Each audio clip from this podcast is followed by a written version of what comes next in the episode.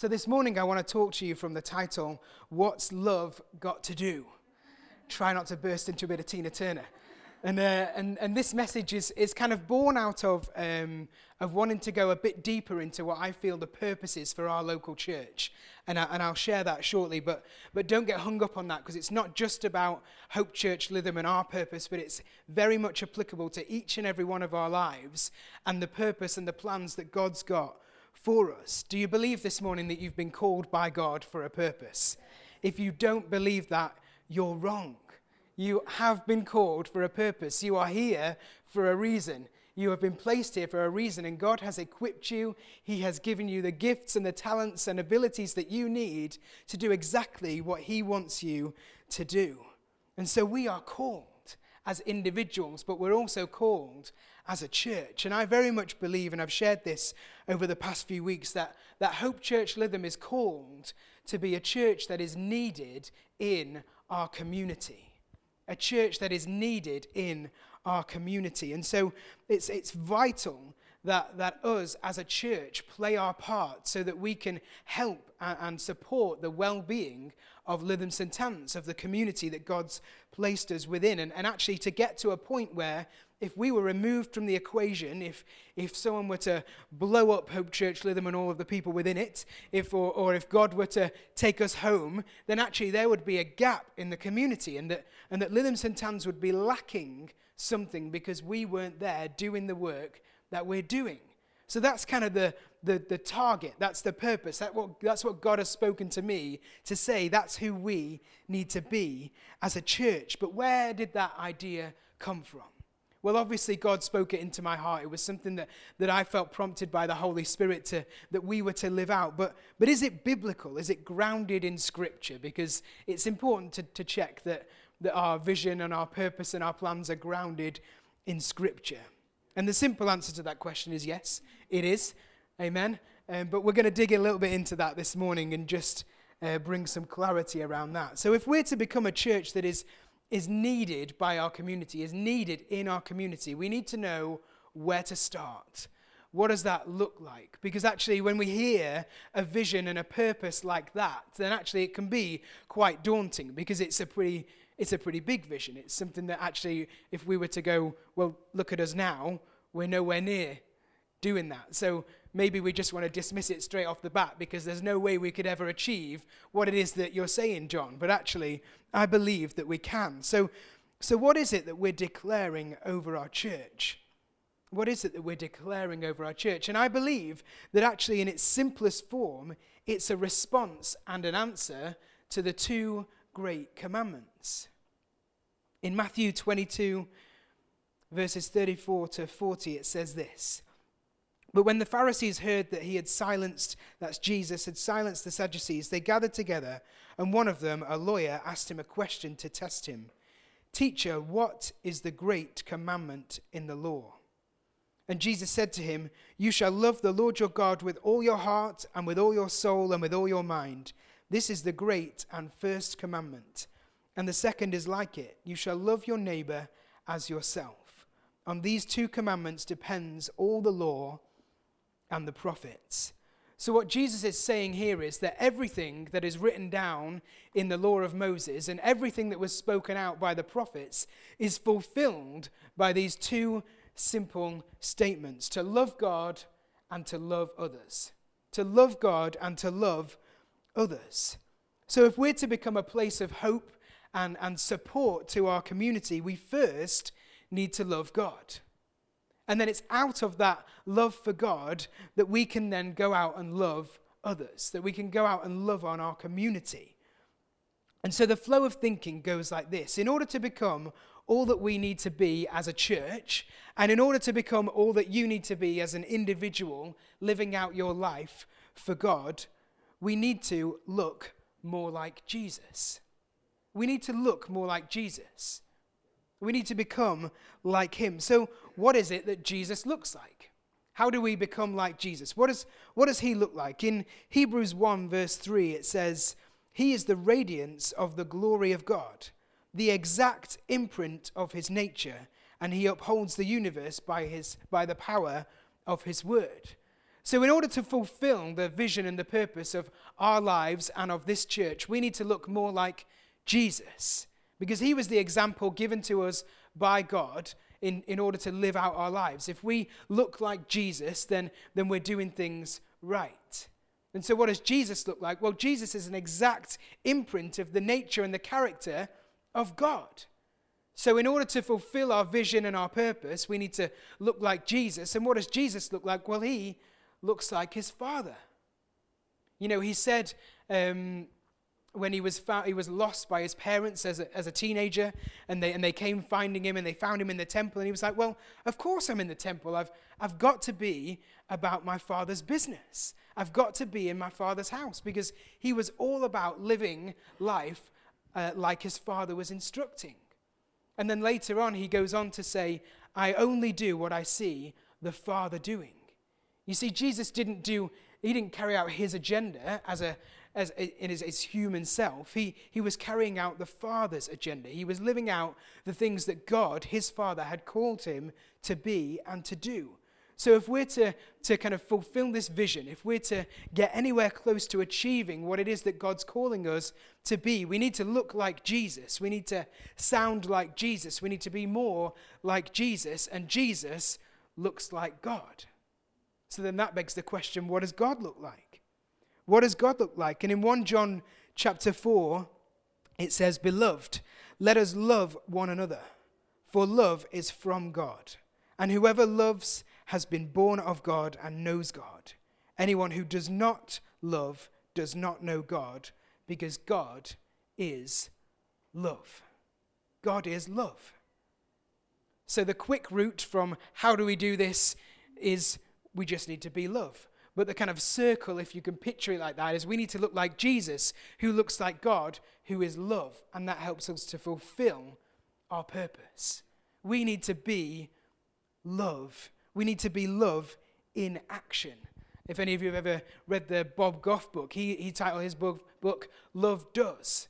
Because love is a doing word. It's not, it's not just something we are, it's something we do. It's something we have to live out. It's something that we have to, have to put into action.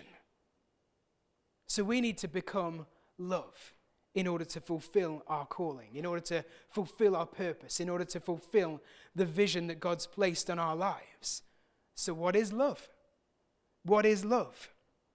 Well, let's start with a, with a wedding favorite. This verse is often read out at, at weddings to describe what, what love is. In fact, funny story, I, uh, uh, a good friend of mine from uni asked me to, uh, to read this passage of scripture at his wedding, and it was, it was down, uh, down south in the, in the country somewhere in this very old style looking church, and it was a beautiful setting, glorious sunny day.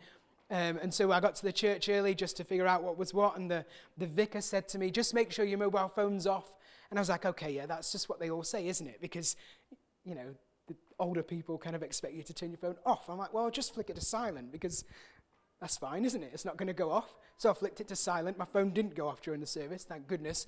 But I got up to do my reading, and I was two verses in, and then I just heard this and my phone was interfering with the signal from the microphone to the back sound desk. And I was in flow then, already given, given the scripture. So I was like, well, I know this is going on, and I know it's my fault because my phone's in my pocket, but there's nothing I can do about it. So I just pressed on, and you could kind of see everyone's faces going, what? what is this? In hindsight, I should have just stopped, made a bit of a joke about the fact that it was my phone, and started all over again. But uh, I wasn't quite as confident back then. so, uh, anyway, let me read this portion of scripture to you. It's from 1 Corinthians chapter 13. If I could speak all the languages of earth and of angels, but didn't love others, I would only be a noisy gong or a clanging cymbal. If I had the gift of prophecy, and if I understood all of God's secret plans, and possessed all knowledge, and if I had such faith that I could move mountains but didn't love others, I would be nothing. If I gave everything I have to the poor and even sacrificed my body, I could boast about it. But if I didn't love others, I would have gained nothing. Love is patient and kind. Love is not jealous or boastful or proud or rude. It does not demand its own way. It's not irritable and it keeps no record of being wronged. it does not rejoice about injustice, but rejoices whenever truth wins out. Love never gives up, never loses faith, is always hopeful, and enjoy, endures through every circumstance. What an incredible picture of what love really is, and indeed what it isn't. Now, I love my wife and I love my kids. But if I'm totally honest with you, I'm not sure that the love that I have quite lives up to what Paul is writing here. I don't know if that's just me or if maybe some of you out there can, can, can recognize some of that in your own lives. But, you know, I ask, my, I ask myself, am I, am I patient um, after the seventh time of telling Toby to get his shoes on? Am I patient? Am I kind in the way I, I ask them for the 400th time to just eat nicely? And when we sit down to watch a movie as a family, do I let them choose Despicable Me for the 4,000th time, or do I try to guide them to something I might enjoy myself? Or, you know, when I, when I ask them to do something, do I, and, and they don't do it, do I just pretend like that's the first time they've not done this thing? Or do I remind them of the, the times before when you've not done this thing? You know, I, I don't think it's just me, is it? we just don't quite measure up to this, this picture of what love feels like. I don't measure up, and it it leaves me wanting because I want to be this picture of love that Paul's describing because it, it sounds beautiful. It sounds fantastic, and if only we could attain to, to living out this in our own lives, how great life would be, yeah? If we could only achieve what this looks like. I don't know about you, but we're called to be love. We've been called by God to be love, and yet this description of love, it, it challenges me. It makes me want to step up. It makes me want to up my game. It makes me want to be the best version of me that I can be so I can even try to, try to measure up to this picture of love, even, you know, 10%. So we try, don't we? We try. And, and I don't know, it might almost make you feel a bit discouraged when you read something like this because we're so far away from that, if we're honest, aren't we? We're, we're definitely not living up to this standard. And so we can feel a bit downhearted and a bit, oh, okay, well, that's where I'm supposed to be, but I'm really, really not doing okay on that scale.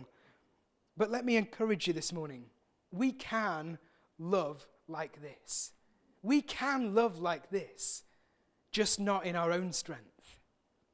We can love like this, not in our own strength, but in His. You see, the same power that lived in Jesus and enabled Him to love like this, that same power lives within us. When we accept Jesus into our lives and we, and we repent of all our sins and we, we ask His Holy Spirit to come and live within us, that Spirit, the same Spirit that lived in Jesus, lives within us and can enable us and equip us in order to live out and love like this. So we can do it, just not in our own strength. And that's where I think most of us mess up. You see, Jesus set the perfect example of how to love, didn't he? He set a perfect example of how to love and who to love. And we're going to come on to that in later weeks, looking at the idea of, of who to love and, and practically how to, how to go about living that out. But as I was prepping for this morning's message, I got this picture of love. I got this picture in my, in my mind's eye of, of, of, of Jesus, basically, and, and what we need to be in order to live out love in this way. And it was a picture of a man in overalls. It was a picture of a man in overalls. You see, we're heirs to the throne of God.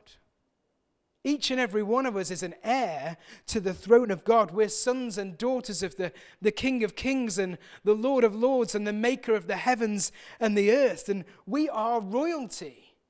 We've got crowns waiting for us. In, in the Bible, it talks about how one day we'll receive a crown of life and a crown of glory and a, and a crown of righteousness. But Jesus came down to earth and he chose to, to trade in his crown for some overalls. You see, when he made the, the decision to come down to earth, he took off his crown and he dressed himself in overalls and he rolled up his sleeves and he got ready to get stuck in. because that's what love is. That's how love lives in action. It's this idea of living a servant hearted love, living out from a place of servanthood. And he lived out that. Jesus lived out that in everything he did from the very beginning of his ministry all the way to the end. He lived a life of servanthood. You know, Jesus' miracle, I'm sure many of us know it. It happened before he was kind of ready to, to get stuck into doing his ministry. I mean, not before he was ready, he was obviously ready for everything, but before his time had come, he said, um, this happened. And, and it's this, uh, it happened at the wedding, and he turned water into wine. I'm sure many of us know it. Maybe even we've tried it ourselves. And uh, I've not managed it quite yet, but I'll keep trying. And in this picture, he's at the wedding, and, and, and his mother says to him, Jesus, Jesus. I can almost imagine him, he was having a conversation and, and she was maybe with her friends and she shouts over, Jesus, Jesus, they've run out of wine. Can you help them out? He's like, Mom, I'm with my friends. I'm just, I'm just having a good time. I'm not supposed to be getting involved in stuff just yet. In fact, it says in scripture, he says, Woman, what's this got to do with me? It says in one of the translations. like, how rude is that? Woman, don't get me involved in that stuff. I'm busy. I'm sure that's not how he said it. But she ignores his moaning and his, his kind of saying no to her and saying that's not for me. And she instructs the servants go and grab some, some jugs and, and just do whatever he says. And so, obediently, even though he didn't think it was, it was time for him to be getting involved, out of a place of obedience and servanthood, he carried out his first miracle and he turned water into the best wine they'd ever tasted. And so he demonstrated this servant hearted attitude, this servant hearted love from the very outset of his ministry on earth. And, and he did it all the way through scriptures. You know, just read the Gospels and you'll see time and time again where Jesus lives from a place of servanthood, from this servant heart that he just wants to do whatever he can to, to help others and to love others and to serve in whatever way he can. And then, as he was coming to the end of his time on earth, he gave the disciples just one final example to remind them of this, this important attribute of love, to live from a place of servant heartedness. And it's in John 13. It was just before the Passover meal, and Jesus knew that the hour had come for him to leave this world and go to the Father. Having loved his own who were in the world, he loved them to the end. So they're sat down for the, the Passover meal. They're about to share this this meal together. And then in verse 4 it says, So he got up from the meal and he took off his outer clothing and then he, he wrapped a towel around his waist. And after that, he poured water into a basin and he began to wash his disciples' feet, drying them with the towel that was wrapped around him.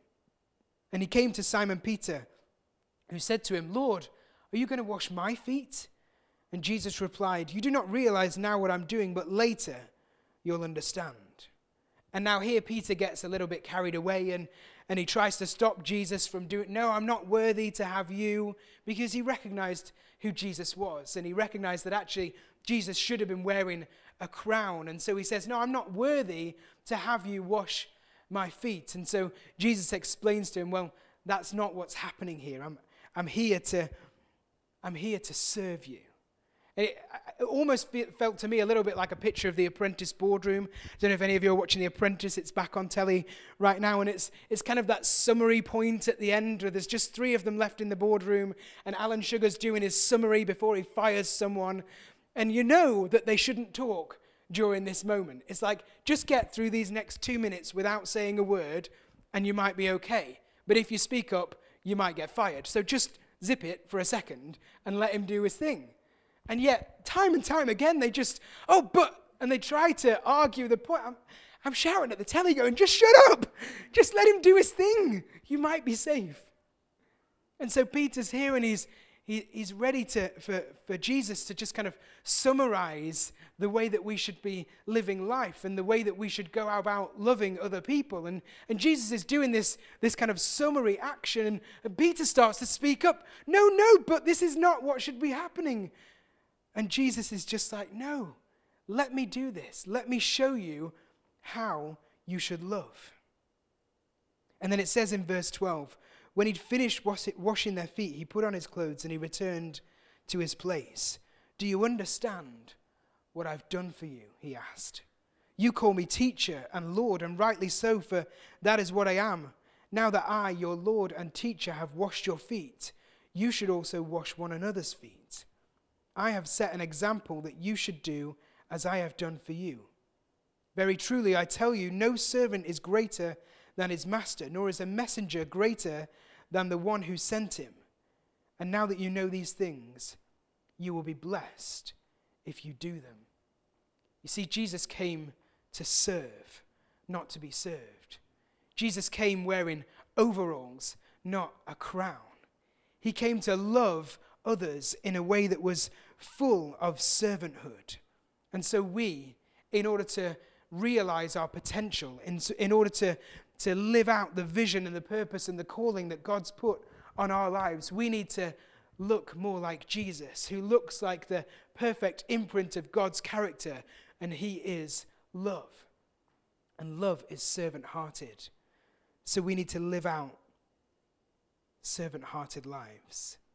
And loving a servant heart, living a servant hearted life, it means putting others first.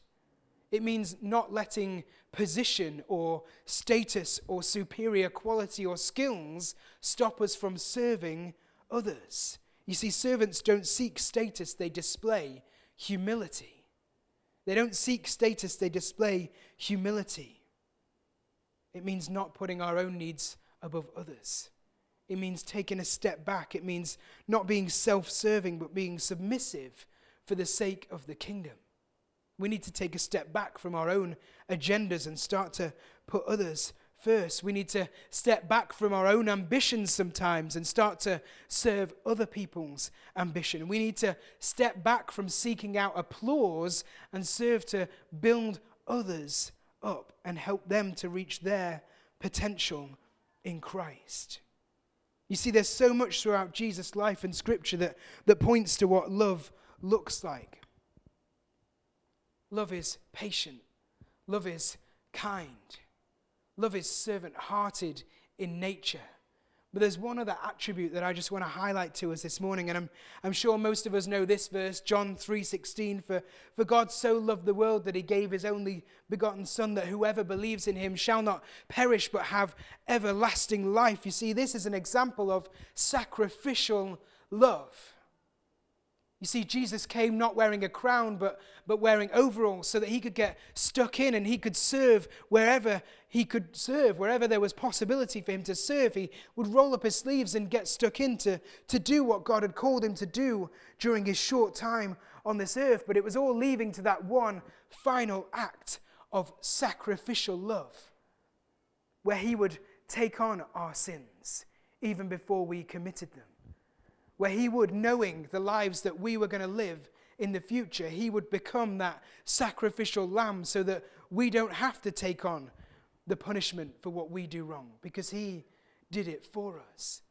He went to that place of darkness so that we never have to.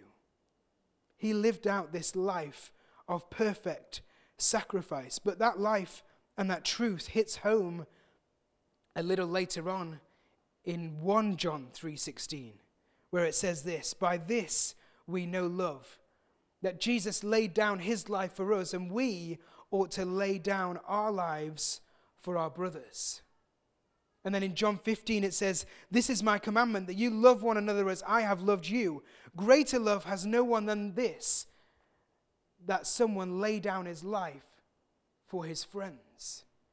You see, Jesus lived out this life of perfect sacrificial love, but it didn't end there because he was still being an example of how we should live. He didn't make that sacrifice so that we would never have to sacrifice ourselves. In fact, he made that sacrifice as an example of exactly how we should live. We should live a life of sacrifice. We should be willing to lay down our lives for our brothers, for our sisters, for our friends, for our family. It was a perfect example of how we should live.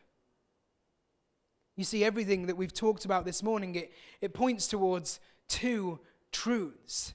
And the first one is we are loved.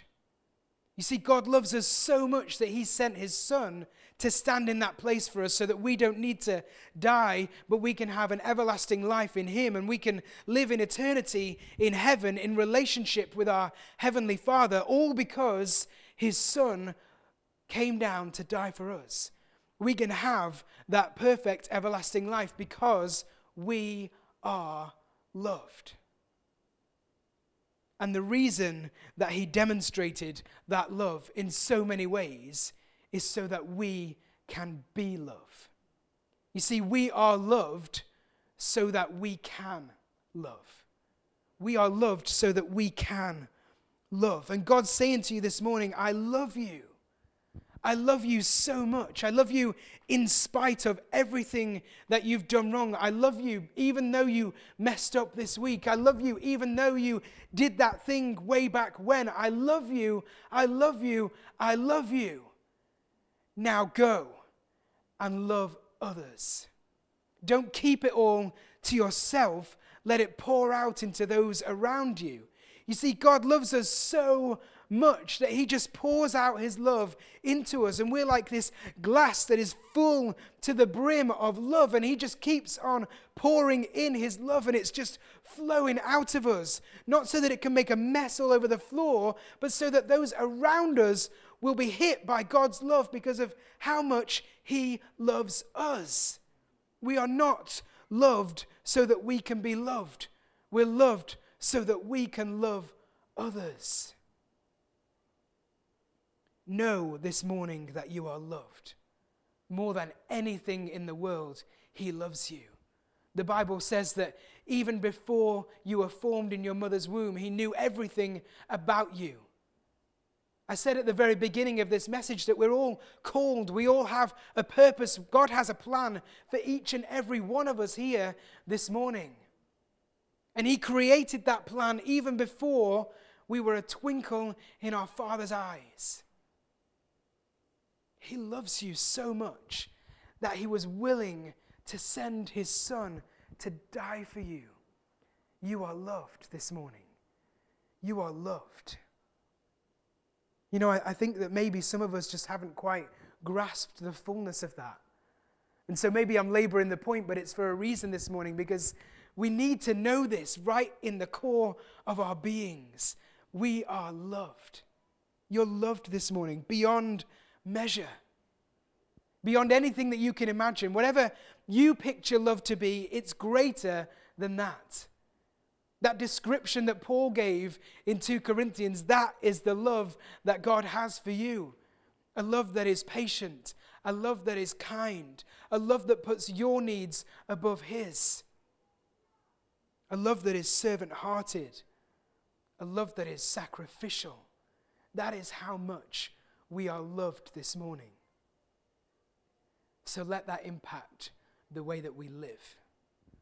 So I pray this morning that we, we grasp hold of that truth that we are loved so that we can love others, so that we can live a life of love in action.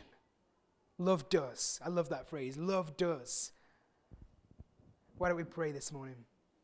Father God, we just thank you so much for the the love that you have for us. And I just pray that, that even now that you'll begin to just nudge us within our soul and our spirit to, to really grasp hold of the, the reality and the truth of just how much you love us with this perfect love, with this servant hearted love, with this sacrificial love that was willing to die for us. And I pray that the truth of that hits home so much that that we don't keep it for ourselves, that we just want to love on others. And so I pray that for us as individuals, and I pray that for us as a church community, that, that we can let that love impact us so much that we can leave this place with, with nothing else but wanting to love on other people. And not letting any barriers get in the way of that. Oh, this person doesn't look like someone I want to love on. Love them anyway. This person annoyed me last week love them anyway. This person did me such deep harm. Love them anyway. Love others because you are loved. Thank you, Jesus, for your help in this. Thank you that, that by your Holy Spirit we can live out this life of love that it almost seems unachievable in our own strength, but we don't need to strive to be like that on our own because you're with us every step of the way, helping us to love like you loved us. Amen.